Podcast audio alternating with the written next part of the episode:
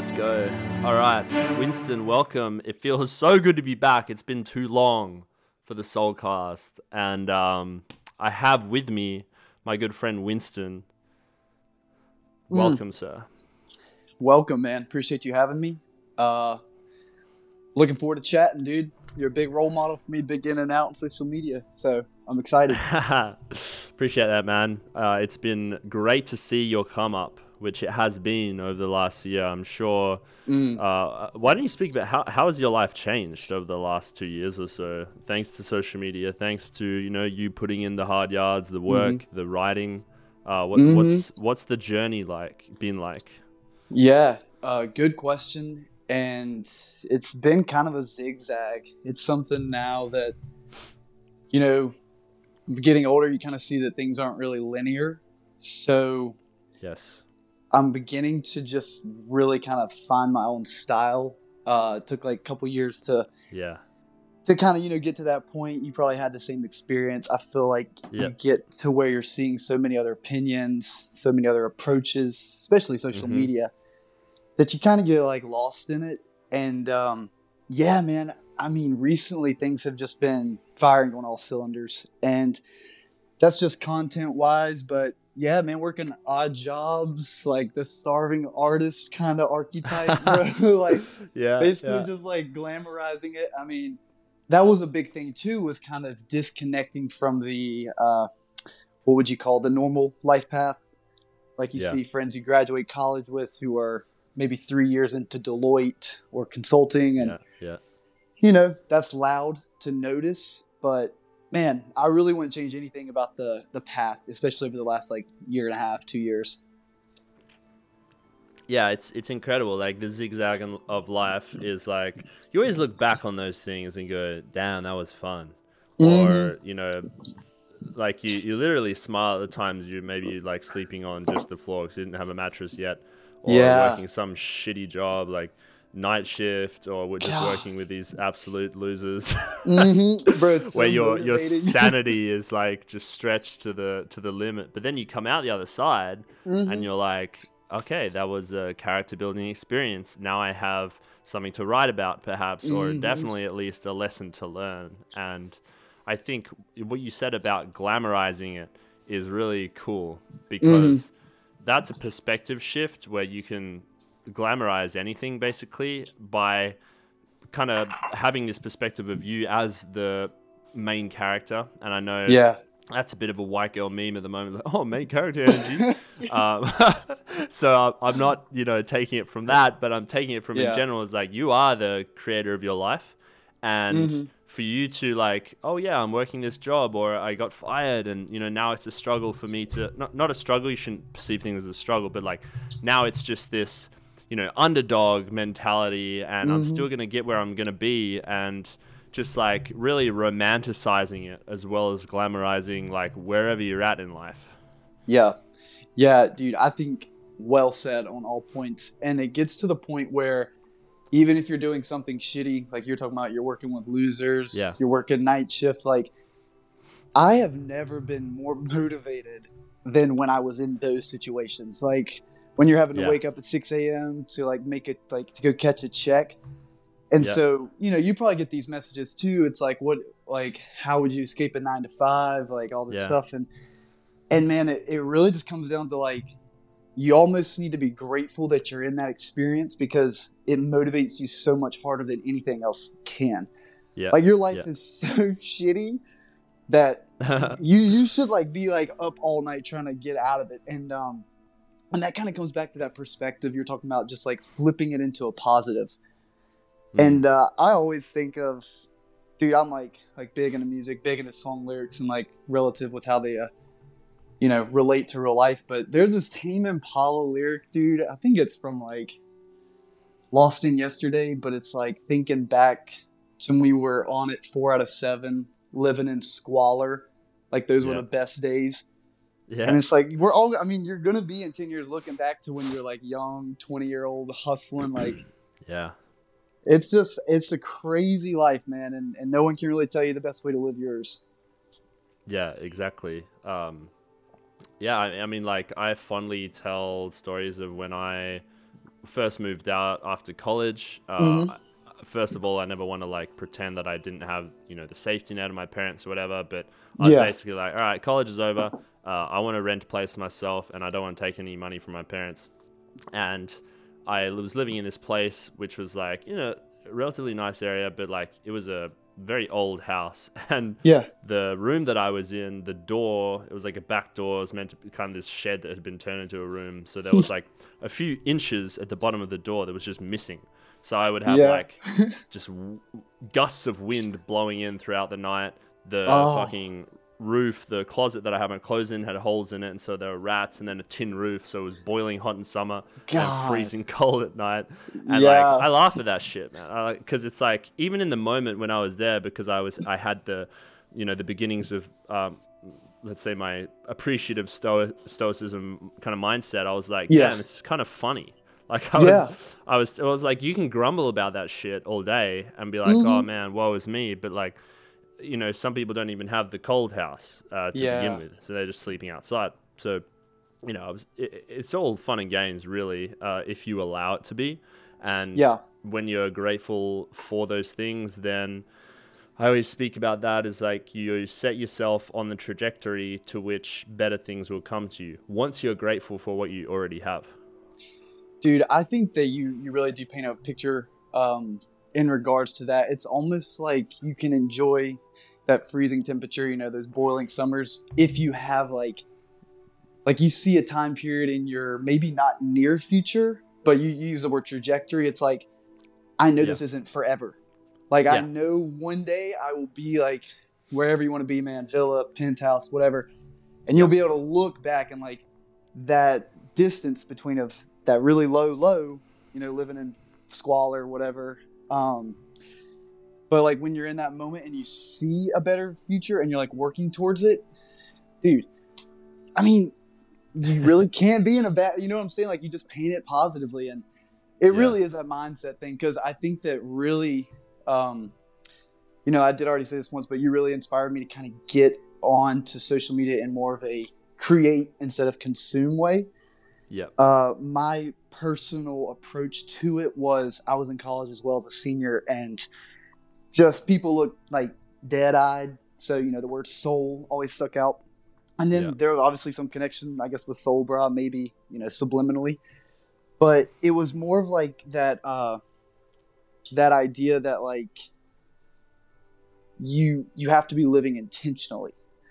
You almost have to have a plan to be happy one day because like if you i think that's what happens with like the nine to five and people get in these routines Yeah. and in their head all they can see in 35 years is that same routine like they're not they're Yeah. not living in squalor and working towards better and and that really is a key difference that i just like if you if you start living with some passion man like you you start trying to dig yourself out of of you know maybe a objectively bad living situation whatever then like that movement and that purpose forward is dude it's enough to make you enjoy your days even if it sucks looking back you know Well, yeah, it's like the the quintessential idea the core of it is that man can endure any circumstance if he Mhm. has hope.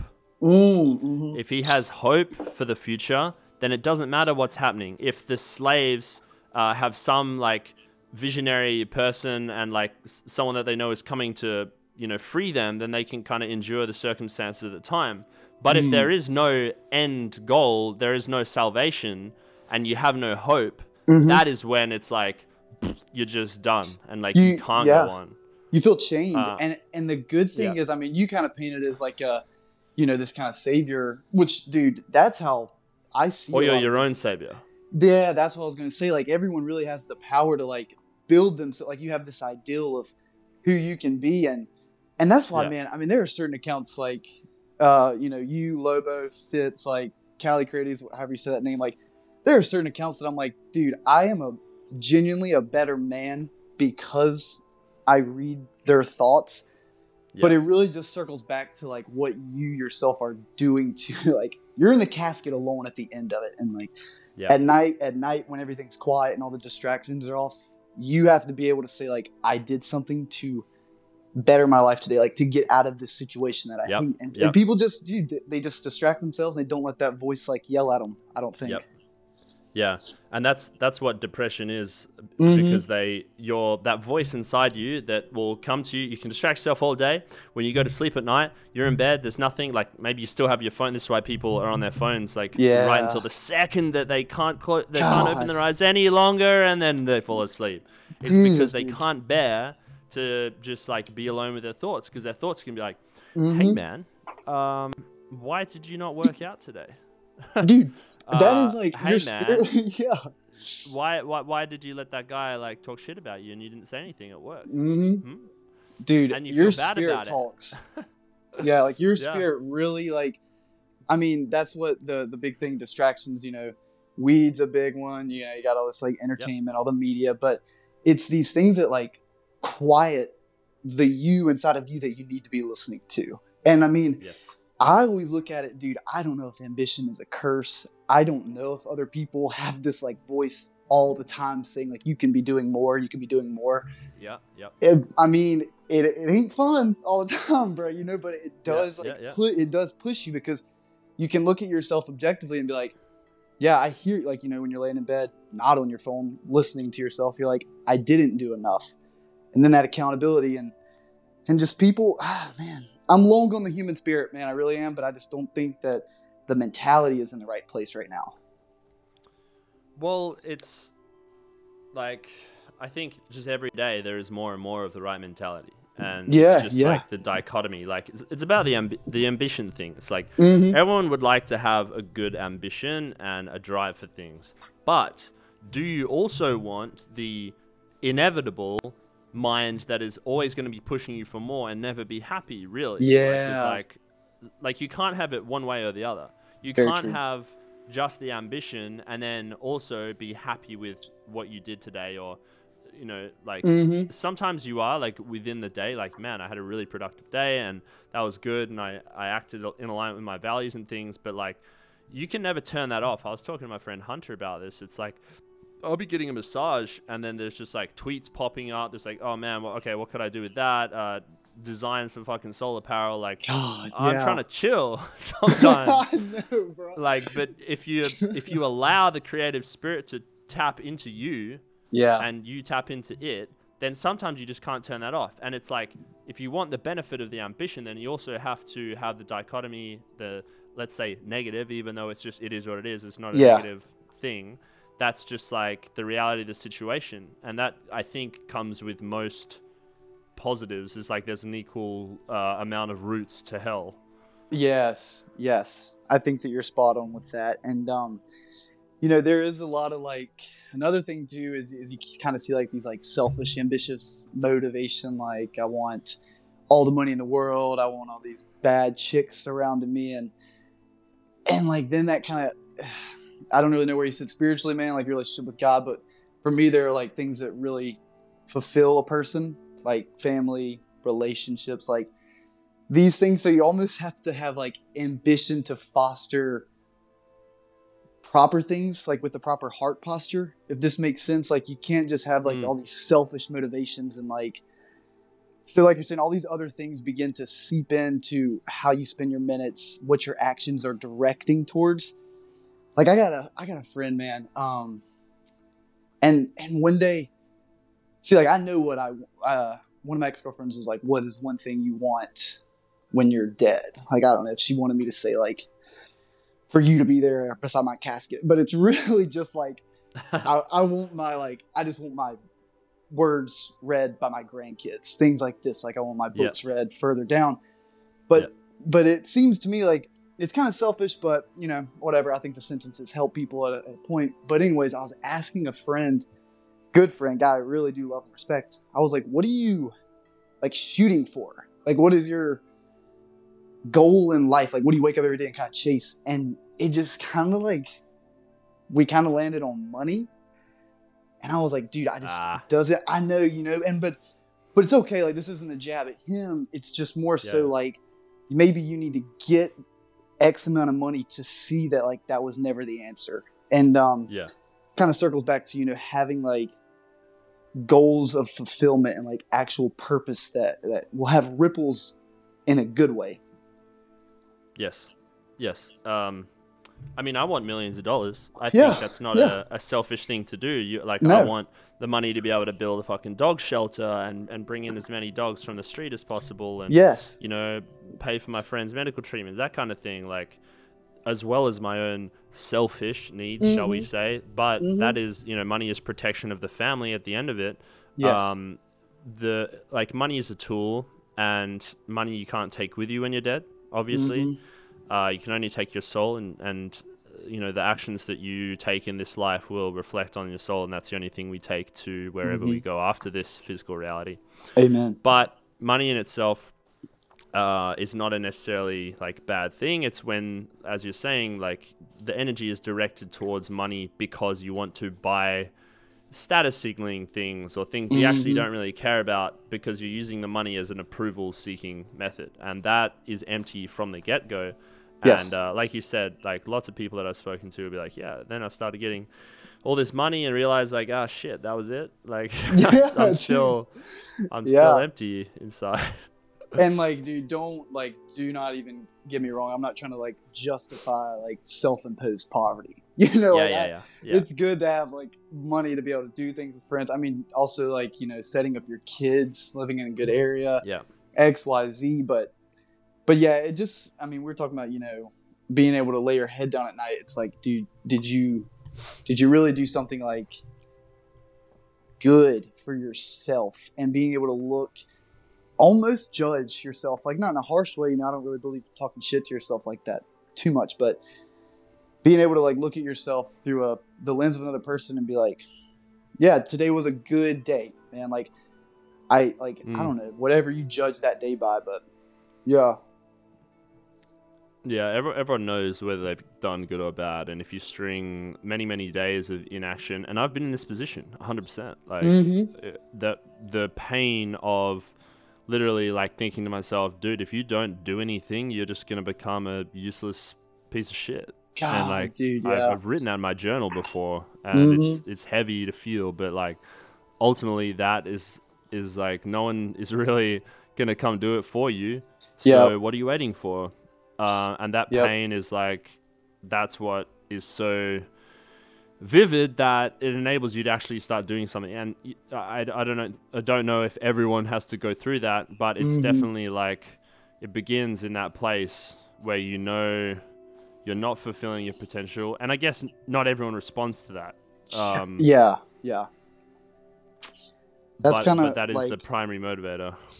That's what you know like you just said it pretty well. Not everyone responds to it and that's where like i think that it's there like the voice the inner you know you can not really like push yourself to exhaustion like i don't mean that man but like it's kind of like yeah there's there's something in there saying that you know you could have i don't know man called your grandmother today small shit like that but then dude like what i had to actually work what i had to cut out was like things that would distract me like completely from that voice. Marijuana was a huge one.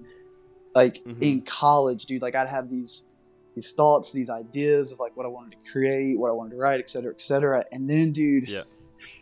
I'd just like I would smoke, and then I'd be like, oh well, I'm too high to really make like make any progress. And then you know, then you kind of start seeping in. You're like, oh shit, like I'm not high enough to not think about doing work. So I need to get higher. you know what I mean? So like, so then you just like start piling on these distractions and like, so I mean, it, it really is. Uh, you know, I I genuinely will be the first one to say I do not have all the answers, but um, yeah, man. I mean, just like listening to your spirit is like what what's what's your soul saying? That shit was like I believe in that for real. How did you get out of the grip of marijuana? Dude, I started smoking pretty young, like in high school, and um, and then it, it just became like a daily thing, dude. I went to a pretty rural co- um, high school. It wasn't that challenging, like academically. Ended up getting into Chapel Hill, and I was just like on easy mode, dude. So I'd smoke before school, leave at lunch, smoke. I was just like, dude, it was just like a very and like this up in the classroom. and the school would like they'd like know I was up to degenerate shit, but you know they're not gonna like pull my admissions or not get me in trouble so I don't get in this university. So Yeah. so so that did not help because I was like, okay, I can still scathe by while being high. You know, like I was like, okay, I can still smoke weed and be successful. So then college comes, dude, and it's even worse. Other drugs are involved. So I begin yeah. to like I actually went to Australia. Dude, I was smoking probably every day for a couple years, and then I go to Australia and study abroad. Dude, I can't find weed anywhere. Yeah. And so so I begin like I get back and I kind of start like just monitoring myself. Like I'll smoke only at night, like doing these small things and and then I move out to California, bro, and I get back into it. You know, the pendulum swings. You're off of yep. it for sure. You're back in it, but now it's just more of like a I see it more now as a distraction. Like, okay, dude, I'm just smoking all day so that I'm not, so that I'm literally like brain fried and I'm not going to produce. And, and I don't feel good about myself doing that. So it really was just like we've been talking about, like being able to look at yourself objectively and then setting small, mm, like small criteria. Like, okay, dude, start waning off of it. You can smoke at night. You can smoke with some homies, whatever, later, like 9 p.m. But making those small changes. And dude, when I when I got completely off of when I got completely sober, mm. I like I was operating from a mentality that I had not known in years, dude. Like firing yeah. all cylinders, so confident in every word that came out, and like, yeah, yeah. We just we take my confidence away from writing, and I like writing better than feeling high. And so yeah, that was that's really the trade off, you know. Yeah, it's. Uh, I come back to I was having a discussion with people. It's like people turn to drugs when the reality of their environment and their life is worse than the feeling of the drugs. Mm. Mm. So, uh, if the, if a lot of people like this is what we see in, with the opioid epidemic in the yeah. Midwest and everything, it's like if your town is small, there's no opportunity uh, mm-hmm. uh, things aren't going on, then like you're much more likely to just go get high because that is really like it's more stimulating than just being you know. And I haven't lived in these cities, but it, it seems yeah. to be a common sentiment um, that if you're not in a environment where you're being stimulated, like your high school and things, like mm-hmm the the option is to like okay well this getting high is is much more appealing to me and when that dips away maybe you have the opportunity and like you said it's like the trade-off is okay i can be high or i can actually produce and do writing which is like much more enthralling to my soul than like yeah. that's the shift that you make and it comes back to you know what we began the conversation with was hope that word that you used it's yeah. like you know, when you're in these, I'm, I mean, dude, I'm from a city in America, eight to 10,000. You know, like my high school was, yeah. my graduating class was 200 people. And so right now, what we're seeing is there's a huge heroin epidemic. And, yeah. And I think that it's a result of what we've been talking about with the don't see an out. Like I'm in this boring small town. I have no prospects this drug makes me feel warm and fuzzy. Heroin's a fucking oh god. That, oof, man, dark drug, dark, dark drug. I've, I've never, never, never tried I, it. Thankfully, me either. Yeah, me either. Like, I just haven't even considered trying it, and like, um, but I think it really kind of comes back to that piling on distractions. Like, like you said, the feeling of this is better than the reality of, and that reality that they're seeing in the moment is hopelessness and uh, no way out of this out of this place. And it's really sad man. It's drug addiction uh, dude i mean any addiction like porn tv all these things that take you away from the real world are they're pushed and they are really like swallowed down with open mouths bro yeah well it's you got to wonder why they're making weed legal. Yeah. Um, mm-hmm. Why alcohol is kept legal really like I know historically it's been around in, in lots of traditions and you know yeah. societies for thousands of years, but alcohol is another huge one that keeps people in the chains of their mediocrity. Uh, you know, to be frank. Yeah. Because they're working for the weekend, and then on the weekend, Friday, Saturday night, they're getting blitzed, and are able to turn off that voice inside was like, "Hey, dude, uh, this actually isn't that cool for us," yeah. or like, "Don't feel great doing this." It's like, yep. just do another shot, homie. Like, get to the club. Yeah, yeah, um, yeah. Just have fun, bro. Let loose. Yeah. and uh, yeah, I mean, I've I've mentioned this before. Recommend to everyone to just like if you're regularly having alcohol, okay, you don't have to completely never have a drop of alcohol ever again, although that would probably be beneficial uh, Yeah. overall. Sometimes, uh, just like ease back your use. Definitely don't have it weekly. Mhm. Um, if you once a month have some, you know, drinks with some friends, like I don't think that's negatively affecting you as long as it's like clean alcohol and all the rest of it, and you're still getting your your stuff done. But Mhm. um, weekly is definitely way too often, even though that's like heavily normalized. Not to mention like the effects that alcoholism in general has on many many families. Yeah, yeah, dude, that is uh very true, very insightful as well. But- I mean, but children of alcohol. I think parents. um, your Winston, the writer, Mhm. definitely has some aspects of down a bottle of whiskey in the full moon and see what Yeah. happens. dude, that's kind of what I wanted to like circle back So, to. yeah, because let's let's explore Yeah. that a bit. Mm. Okay, so I completely agree with you know the the normalizing of alcohol. I mean, it, like you said, it's been around. Jesus turned water to wine. I don't know if that was written in later to make alcohol more normal. Who knows? But Yeah. these uh these kind of things I okay god dude this is gonna sound like such a personal justification like it's gonna be like this dude is really just like justifying his That's own your vice. experience. Just yeah know, yeah but. But dude, it really like I do drink I just drink straight whiskey when I write. Not all the time, probably like 25% of my writing. But dude, I noticed that I'm less worried about judgment. Like very vulnerable to For put sure. some of the thoughts out there. I mean, dude, you experience you get pushback on Twitter, dude, like just as anyone with a decent following does and like if you become vulnerable and you cut yourself open and like you're putting these truths that you think can help people like you think that these ideas are genuinely beneficial but at the same time they're opening you up to attack like dude the whiskey helps me at times like late at night bro like 1 a.m 1 when i'm just like pounding away. It helps me lose that fear of judgment and that's one thing i didn't begin writing drinking you know like i wrote for years with with no alcohol involved but but that sentiment is something i get messages all the time like hey i want to begin writing all this stuff like i don't even really consider myself an expert on writing dude. I don't follow any normal practices that i stu- I, I read a lot but i don't follow really a formal writing pattern. So Yeah. the only the only thing i really give people advice of is you need to write for the trash can like you need to write down like cut yourself open bleed on the page. Do not worry about anyone reading it because right afterwards you're going to tear it up and throw it away.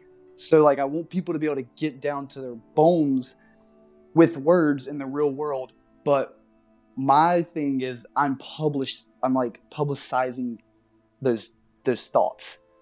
And so like you know yeah dude like liquid courage that's the, the street name for it bro but like it loosens me up to to almost be able to say some very inflammatory stuff or some stuff Yeah. that is going to reflect not well in the macro you know what i'm saying so i do treat it as a tool and like i said at the very beginning of this and i'll finalize with it it's going to come off as a personal justification and like Yeah, yeah, yeah, yeah. it, same with cigarettes you know i'll sit there like i'm definitely not the most i don't think i'm as like disciplined in certain vices.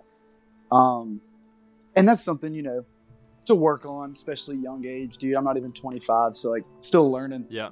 things. Yep.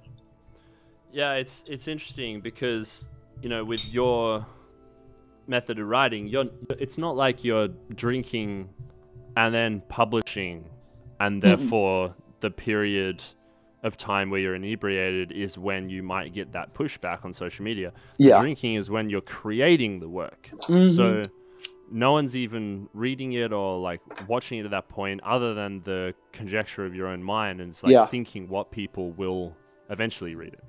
So Yes. you're without the alcohol, I guess you're muting yourself somewhat because of the potential that people will be upset or whatever it is. Mhm. So yeah, it's just just an interesting like dynamic to think about. Is like, is it a justification? I know lots of writers do have that vice of Mhm. drinking, uh, smoking, particularly as well. Uh, Yeah. coffee is another big one. God, dude. I mean, I got a Um, glass of whiskey, a mug of coffee, and a cigarette right now, bro. I mean, there you go, the, it's the like, trifecta. You, you pinpointed it, dude.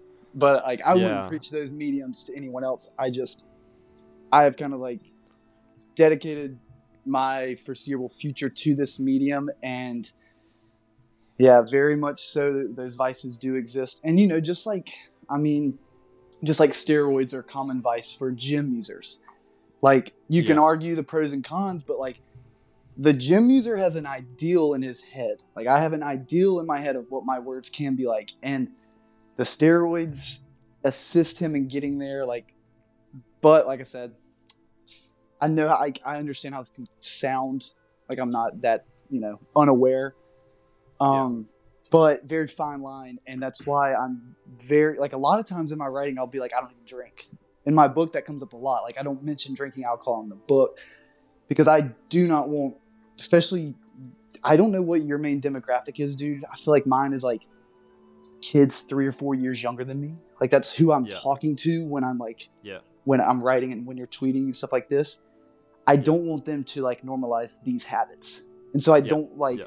I might mention drinking some whiskey, dude, but like I'm not trying to promote it by any means. You know what I'm saying? Yeah, yeah, for sure. It's it's like I would be lying if I said that I didn't use espresso as a tool to Yeah. you know fuel a lot of my writing. Uh, it, Mhm. and nicotine as well. I don't smoke tobacco, but I have these nicotine toothpicks, which um, Really?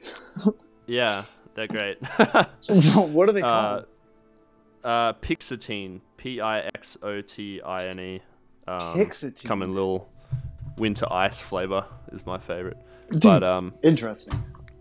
yeah, very interesting. So you just chew on one of those, and for whatever reason, this has been well documented. Nicotine is a nootropic and Mhm. seems to help the brain uh, flow a bit better, especially with writing, and especially in the combination with caffeine as well. The words just come Mhm. out better.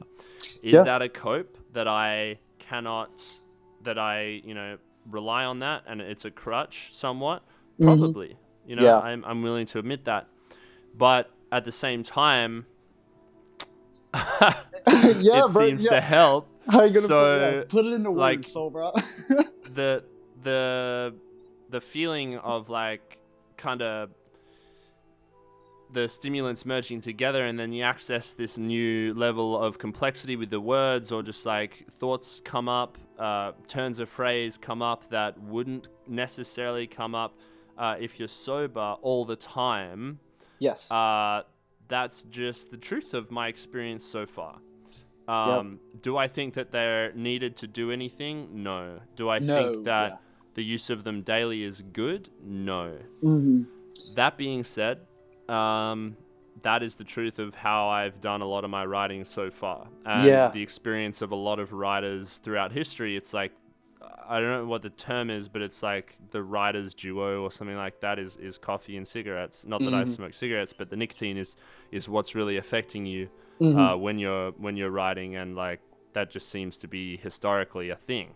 yeah. So and yeah, then and it's- then you kind of like no i mean dude you said it so well in terms of i mean that's kind of the thing with self-awareness because you're like i see that i'm doing this and like i know it may not be the most beneficial but you know it's still i'm still using it to induce something. And like like the the best writing for me is when i light a cigarette and i might take two or three hits you know whatever i'm sitting there looking at the, the paragraph that's all you need. before and then I sit the cigarette down in the ashtray and I forget about it for like the best, and I forget about it for 30, 45 minutes and it burns out. And the same with the coffee. You know, you take a couple sips, you sit there, and then before you look up again, it's cold. So it's like Yeah. all it was just like that little push, but you said it very well with the word crutch. Like, if you get to a point where you don't feel like you can create without it, then it controls you. And like, yes, I think, man, I mean, there are just so many. It's like what I, I spend a lot of my free time like trying to counteract my vices. You know, running, writing is a very solitude thing, so I try and get in public, talk to people. These things in the gym, in the Yeah. sauna, sweating out whiskey, obviously. So there are these things that you're doing to get it back. But man, a lot of time I'll be reading certain authors that I respect, and Stephen King is one of them. And I started reading Cujo. Um, and you know, you can stop me if you're familiar with it. It's basically about a rabid dog. Uh, I think he wrote it in like the 90s. It's actually one of his like quote unquote best books of all time. But Stephen King, and I'm not comparing myself to Stephen King. I don't even really like the way that Stephen King writes, but he's a great storyteller. But Stephen King wrote Cujo so drunk and cocained out that he does that he does not remember reading like he doesn't remember writing it. He reread Wow. it years later and was like, I don't remember writing this, but I believe that I wrote myself in as Cujo. Like I was on these drugs, I was unraveling, I was turning rabid towards my family. And like the you kind of Yeah. see that show up in the story and like and it's like, dude, what like I believe in flow state, I believe in all this stuff, and it's like, where was Stephen King consciously when he's on cocaine and he's on like bottles of he was on he was drinking a lot of beer, which is just, you know, not my forte, but but dude, he like where'd he go? like, you know, like Yeah, yeah. was it yeah, the yeah. cocaine writing it? Like he doesn't even remember. And so you hear that you hear the same thing with Hunter S. Thompson and mescaline and acid, and it's like, dude, you can't get so into these stories that you think you can write a bestseller on acid. That's not what I'm trying to say, but it's like at some point they they become like a really otherworldly tool that you have to be very smart about. I don't think Hunter S. Thompson was. I think he got a little too into it. You can kind of see it how he talked in interviews later in life Yeah. but it's kind of crazy where your mind can go. Um, like you said, though, as a crutch, no bueno, no bueno. Yeah, there are two points there that I want to mention. So Hunter S. Thompson, I remember reading that later on, uh, because he he basically became known as the guy that like writes on cocaine, fucking Yeah. shoots his gun, and gets wasted and doesn't eat um, all night or whatever. Mm-hmm. And then when he became notorious for that, he found himself having to live up to that uh, Yes. expectation. So he was like, "Oh, I- I'm not Hunter S. Thompson unless I'm railing lions and, and doing crazy stuff." And he mentioned like just kind of playing up to that, and people Mm. expected that of him, even though he didn't necessarily want to do that, and it was likely very exaggerated. um, Yes, yes, because it becomes like this mythological portion a p- person rather than like himself as hunter uh, so that's just an interesting point to think about there the other point i want to mention was that these uh, substances whatever it is is almost like you they get you out of yourself um, by giving you the feeling of just like f- it's like flow state and focus yeah, but what that is is getting the self like removing the self Yes. and that shell of yourself that maybe makes you doubt yourself or like thinks about things too much once Mhm. that is eliminated through the mechanism of a substance then the writing the real writing the great writing can come through and Mhm. i'm interested on your perspective here with like what what is writing when i'm when i'm writing i'm tapping the keyboard like my physical body is doing the thing but like what what thoughts are coming through when i'm Yeah. speaking about these topics like some of what i write about is consciously like oh i want to mention like okay this is a good health habit uh-huh. uh, the, you know this is this the evidence for it xyz and telling people about that but some of my writing is just like i sit down and it flows through me it's not Yes. me it's just like i've been chosen to by god uh, Yeah. to deliver this mess not that i'm like you know chosen by god but like i've Yeah. been you know there's this information that needs to flow through me at this particular point in time Mhm. uh, and that is the best writing. That's the the stuff that like people messaging me about. Like, dude, like I really needed that. yes, Um, it lit a fire within me, and I'm like, that's cool. Like I'm, I'm not doing that consciously though. So is that the same for you? dude. I think the distinction, yes, everything that you said the latter half is a distinction with like where my writing is very creative like the, the style that I, I really believe in is like metafiction. Yeah. Like you you look at the world and you kind of just exaggerate it. You you make fun of Yeah. it with words.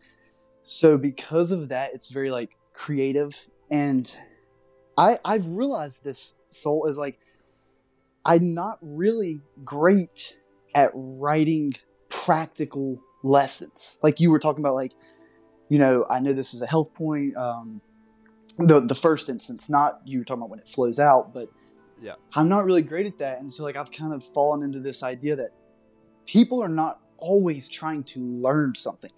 Like they want to be entertained. And so I just Yeah, like for I like I let my mind go into that realm you talked about the second half where it's just flowing out. And dude, I mean sometimes it really sounds schizophrenic. Like it comes off like it's it's run on sentences, man. It's word I make up words all the time. Like my friends call me out on making up words, and it's like it it's not really based in reality, and it touches that like level of surrealism where kind of what you're saying it just flows through you. I I believe that sentiment. Um, one thing I kind of said is like like I feel like God's pen at times. Like it, these are not like really my ideas. Like yeah.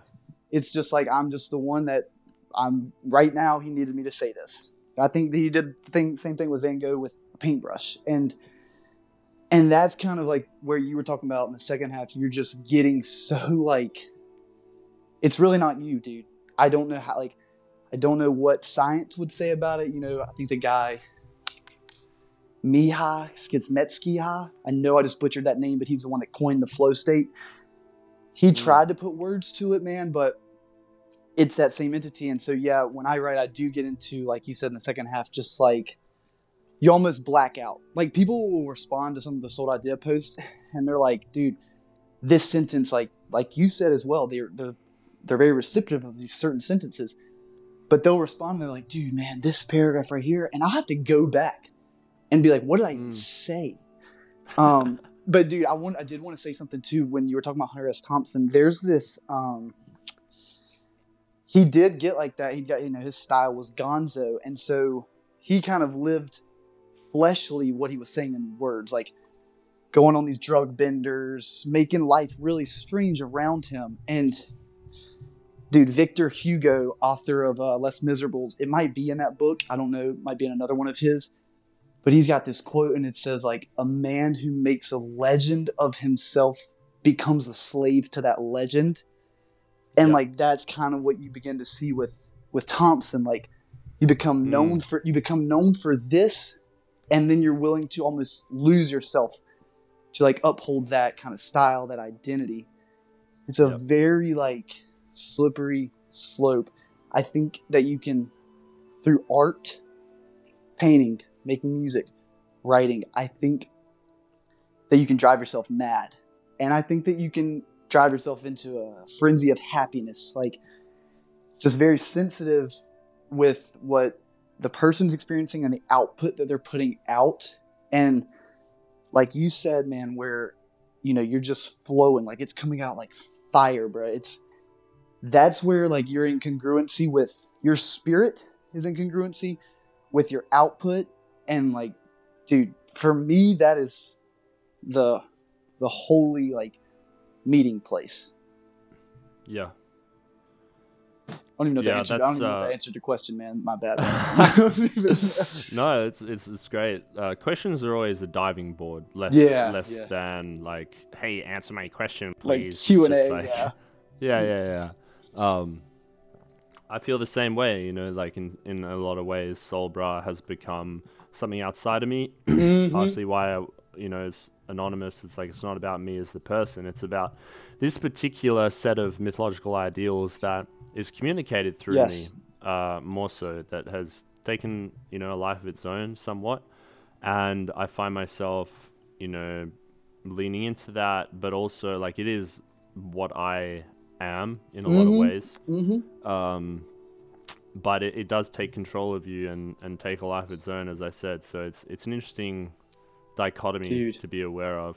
and that's very like i'm empathetic to to to that experience man like I, I can i can see it probably happening to you know you just become like you said like uh like you said, you're almost like a face or a voice for all these like ideals, and you're now expected to live up to all of this. Like, yeah, you know, you're you're human. Like everything is happening fluidly, but I mean, and I do believe in you know giving credit where credit is due, and dude, the ideals that you have pushed and, and the things that you really believe in, like changed my life. 2019, 2020, like the first book, man, you were probably the largest inspiration with the Apollo aesthetic. Like cool.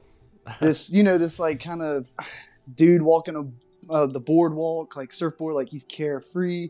The music is like mm. good vibrations by Beach Boys, and like that is a result. And then there were other ones, you know, like um, the rock star was kind of based on Deja Vu, that kind of like really aggressive but like philosophical attitude. And so like I now see that like that's not like uh, that's not even like who you are. Maybe I mean I think yeah. that you do walk in congruency with your message, but it was more of just like the perception of the ideals that you yeah. portray. And I was like, damn, like yeah. I genuinely like built you in my head into this like character. like that's like that's why it's so important on our side on just basically creating online to be very congruent with what you say and who you are in real life. Like you, you cannot like fake it on there because you're going to become like expected to fake it. You know what I mean? Yeah, yeah. Uh, ultimately comes down to being congruent with uh, your whatever message your soul is trying to deliver and listening mm-hmm. to, again that intuitive voice, your soul. Um, because the other thing with being online and having an audience is that you can fall into the trap of thinking that your audience would prefer this. Yes. Or you have to do this because the fans will like it yep. um, more than what I actually want to do. And Cernovich had a tweet about that recently. It's like you can't let yourself fall into that because that mm-hmm. is just like unhappiness. Uh, Aaron Carter, a, a, clip, that guy that died recently, that yeah. pop star. Um, he had a video where he was like, you know, for 15 years I dedicated myself to my fans, and then I go on Twitter and they're saying, uh, I have, I look like I have AIDS and I should just die. Like, how mm. can they mm. say that to me? And on one hand, like he's giving credence to these random Twitter trolls, probably. Yes. So like that's that's just a mistake in and of itself. But yeah, the sentiment it reflects is the outsourcing the approval to this unnamed mass of. Mm-hmm fans, which mm-hmm. is like one not really a real thing. The people that follow you are going to have very varying different like opinions of you. Yeah. But you kind of break through from like it, it, shifts from like say you you don't have any content online or like you don't have any fans or whatever you're before that stage yeah. you are breaking free of the expectations of your family your friends the people around you in your small town mm-hmm. and that is what enables you to do actually what you want and like accrue a following or whatever. Mm-hmm. But then you can the mistake that you can make is to thus become like perform for the expectations of this new group. Yeah. Of the audience and the fans. So it's like you can't like fall back into the quagmire of that. Otherwise you're just doing the same thing that you were doing before mm. um before it all. But almost like with a different mask. And like yes. you you God yeah, that's well said. I can tell that you've kind of like I don't know. I'm not gonna say this is like this like exclusive group, man, because I don't want to sound like a pretentious asshole. But if you do have a following yep. online, like it becomes a very sensitive like ecosystem. That's why like you like every word that you say is like it's interpreted by someone and then they they build you like dude you know you have like a million different faces like every one of your fans like yes. sees you as yes. like a and like that yeah. is a crazy thing and like you can get so lost into that that's why dude this is i don't really believe that young men should should be reading a lot of philosophy like i'm talking like 15 14 i started reading that shit too early man and like what i mean by that is you can kind of get like lost in these beliefs of these other people's before you really have your own ability to form your, you know, what you really believe in. But yeah. where that comes in on the social media aspect is like you have all these faces and dude, it is a very sensitive organic, always changing thing. And like like we've been talking about, you can get like roped down to expectations. Like, dude, say like I don't know, man. Say you just want to switch up something and it gets like four likes where you're used to getting like a couple hundred. like, dude, like you you want everyone wants to be like, oh man, that shit don't matter. That shit don't matter, bro. Like it does, yeah. but like you you notice it. If you're self aware, you notice it, and then maybe subconsciously, whatever, whatever. That's why I love people like uh Brute. Man, I remember listening to you and Brute on the podcast. Uh, Winter, God, Winter 20, 2020, I think, man. And yeah, and that's why I really do, you know, value Brute. Um, just very like steadfast in who he is, but he's also a public figure. So like these people that have this like pure congruency, I, and I genuinely believe you walk in congruency with your message. Like I, I think that that's why people receive you so well. Fitz, uh, Logan Fitz is another good example of like he lives how he, what he preaches, and um, but man, I mean, it comes down to like if you want to switch up how you live, like it, you got you know you, you just there's this thought of like how is it going to be received? And even that yeah. thought kind of is a shackle. Um yep. like i remember switching my name from sold i did a winston. Dude I, I thought about that for like 72 hours. I was sat on it for like three days. I was like damn.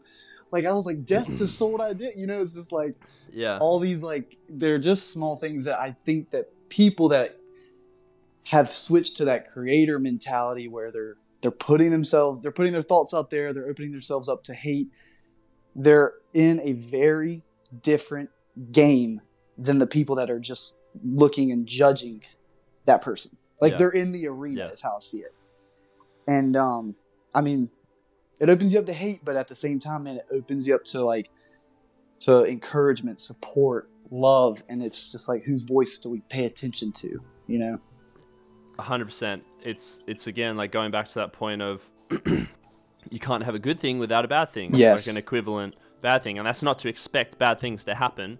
It's just if you want the capacity to share your content online, uh, then you are also going to open yourself up to the hate of some people. Mm-hmm. That that is what it is.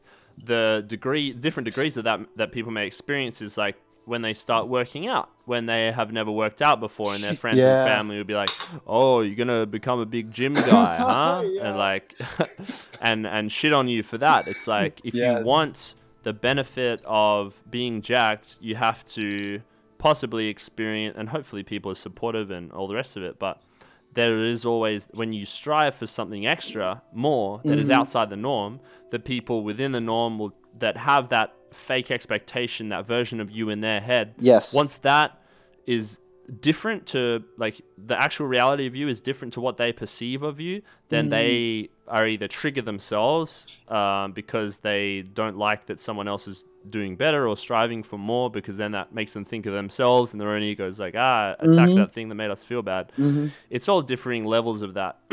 um, creating content online is is one version of that.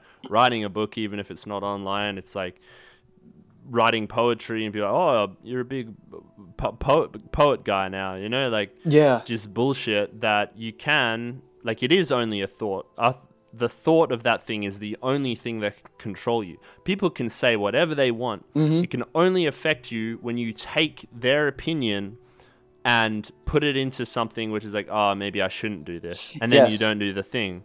They can't control you unless you control yourself. That goes for government regulations, lockdowns. Mm. It's like they can say whatever they want, but unless you go along with it, then that is the only way that you can be controlled within your own mentality, and that's a choice.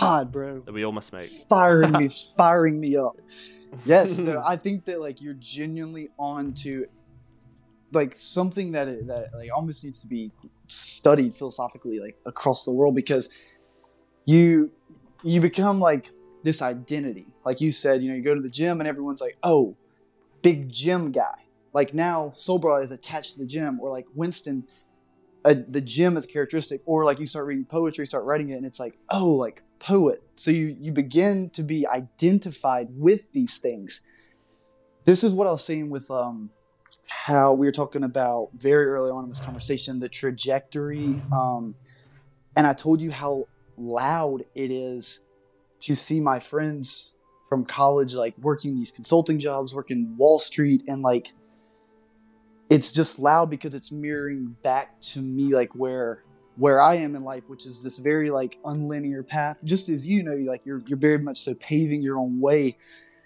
But dude it takes like a lot of strength to get to that. And like i mean strength as in like you almost have to be willing to never be understood. Like you can be understood by fellow misfits, fellow black sheeps who, yeah, they get it, man. They they may have the same ideals, but but it is a very if you want to walk in true congruency with your spirit, you're like you have got to be able to either let the voices of of almost everyone, encouragement and hate, go yeah. in one ear and out the yep. other. But yep. the more of these things that you begin to do, like, dude, the small like you start skateboarding for fun, you start surfboarding for fun, you start, you know, going to open mics, like you start doing all these things that that you're not really identifying with just one thing, but you're now like this all encompassing like misfit is just the best way to put it, you know. You're not in a box. You're you're doing things because you feel like doing them, not because you identify with the calling card. If any of that makes sense, like towards the end.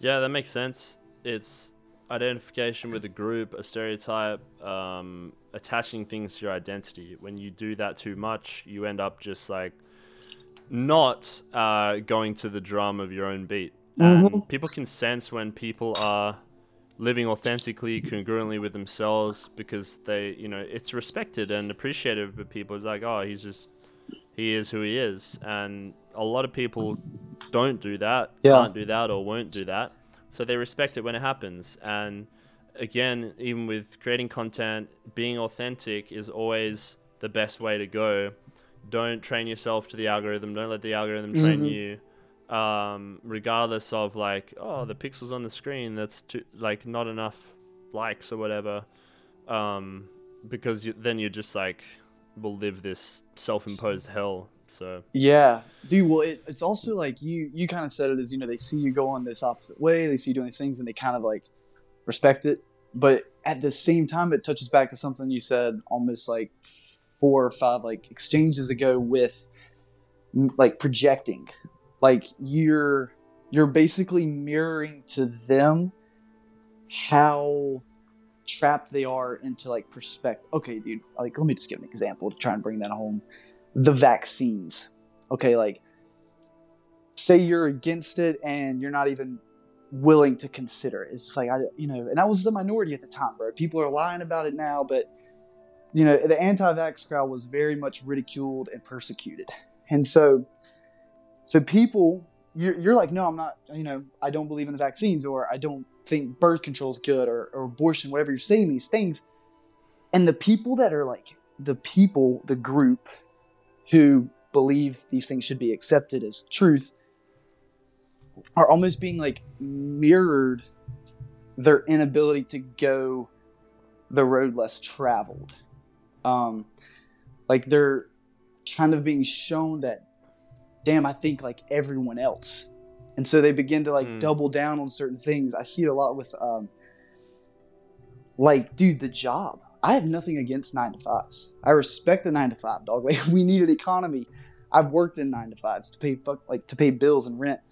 But when you yep. don't even really consider that as a lifestyle, and then you talk to these people and like you kind of show them that this other avenue exists, they either like double down and they're like, dude, what about health insurance? What about rent yeah. three years from now? And and in the best case scenario, your action, the way you're living, your minority belief or path plants a seed in their head. Like, hmm, you know, maybe I don't think smoking weed all the time is good because like this dude doesn't do it, or just like things like it can be like whatever, but it's like in the best case scenario, you know, people are like, it can be done. Like I don't have to believe this just because I hear it all around.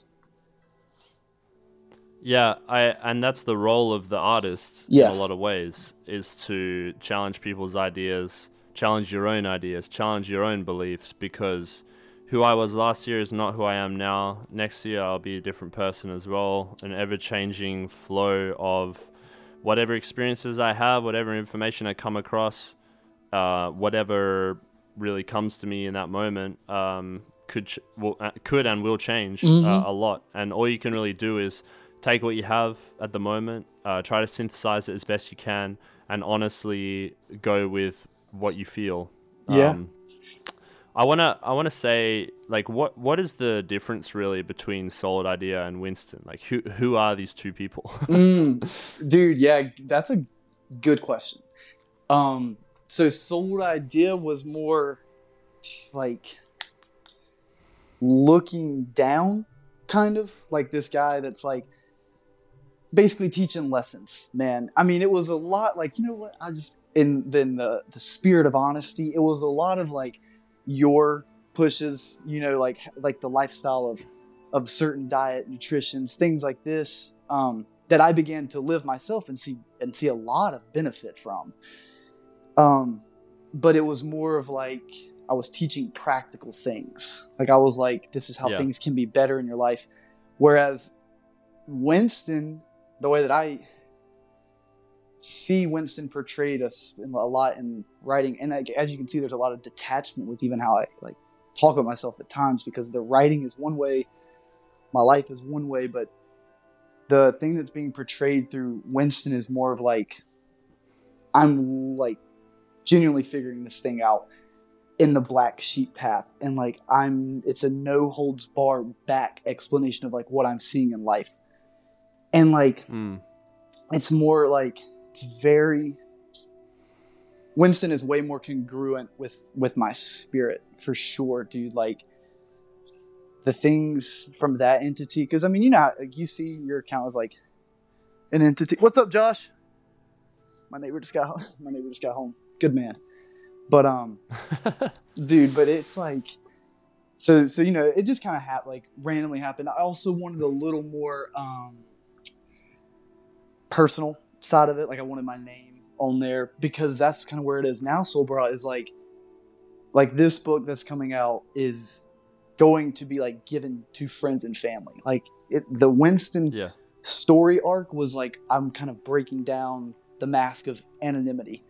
Like Winston is willing to be crucified for his beliefs. Souled Idea was Yeah. very much so a mask that I hid from everyone at college afterwards like that. Yeah. So what's this new book about? It's out now, right? Mm-hmm. Hey, tell me real quick. Um, yeah, Yep. dude, the book. I appreciate you asking. Um, Yeah.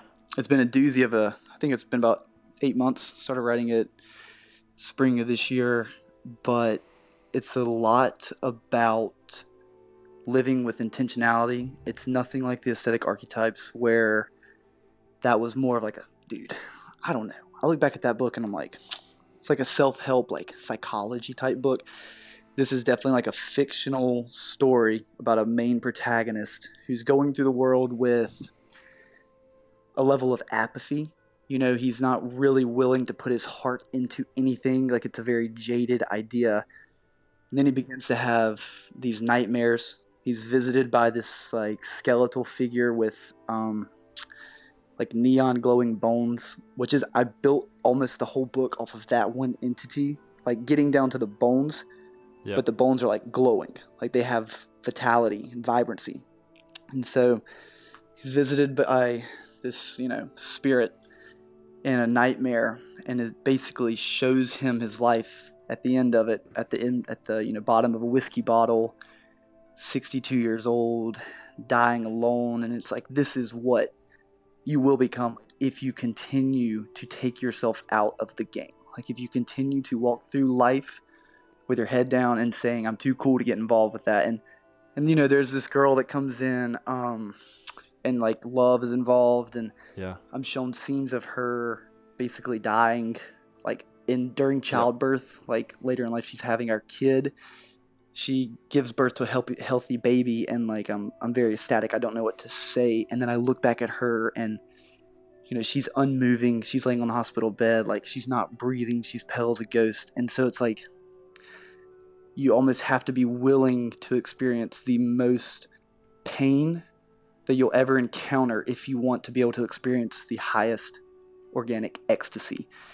And so it's a lot of like that. There's a lot of like, you know, delirious visions in it where the line between reality blurs. Like I get sucked into these paintings while I'm at this art gallery and and there's this like ritualistic like philosophical moment that I have with these like witchy figures in the middle of the jungle. But the overarching um, point, I guess, and this was a big deal because I was like, you have to almost cement a philosophy that you believe.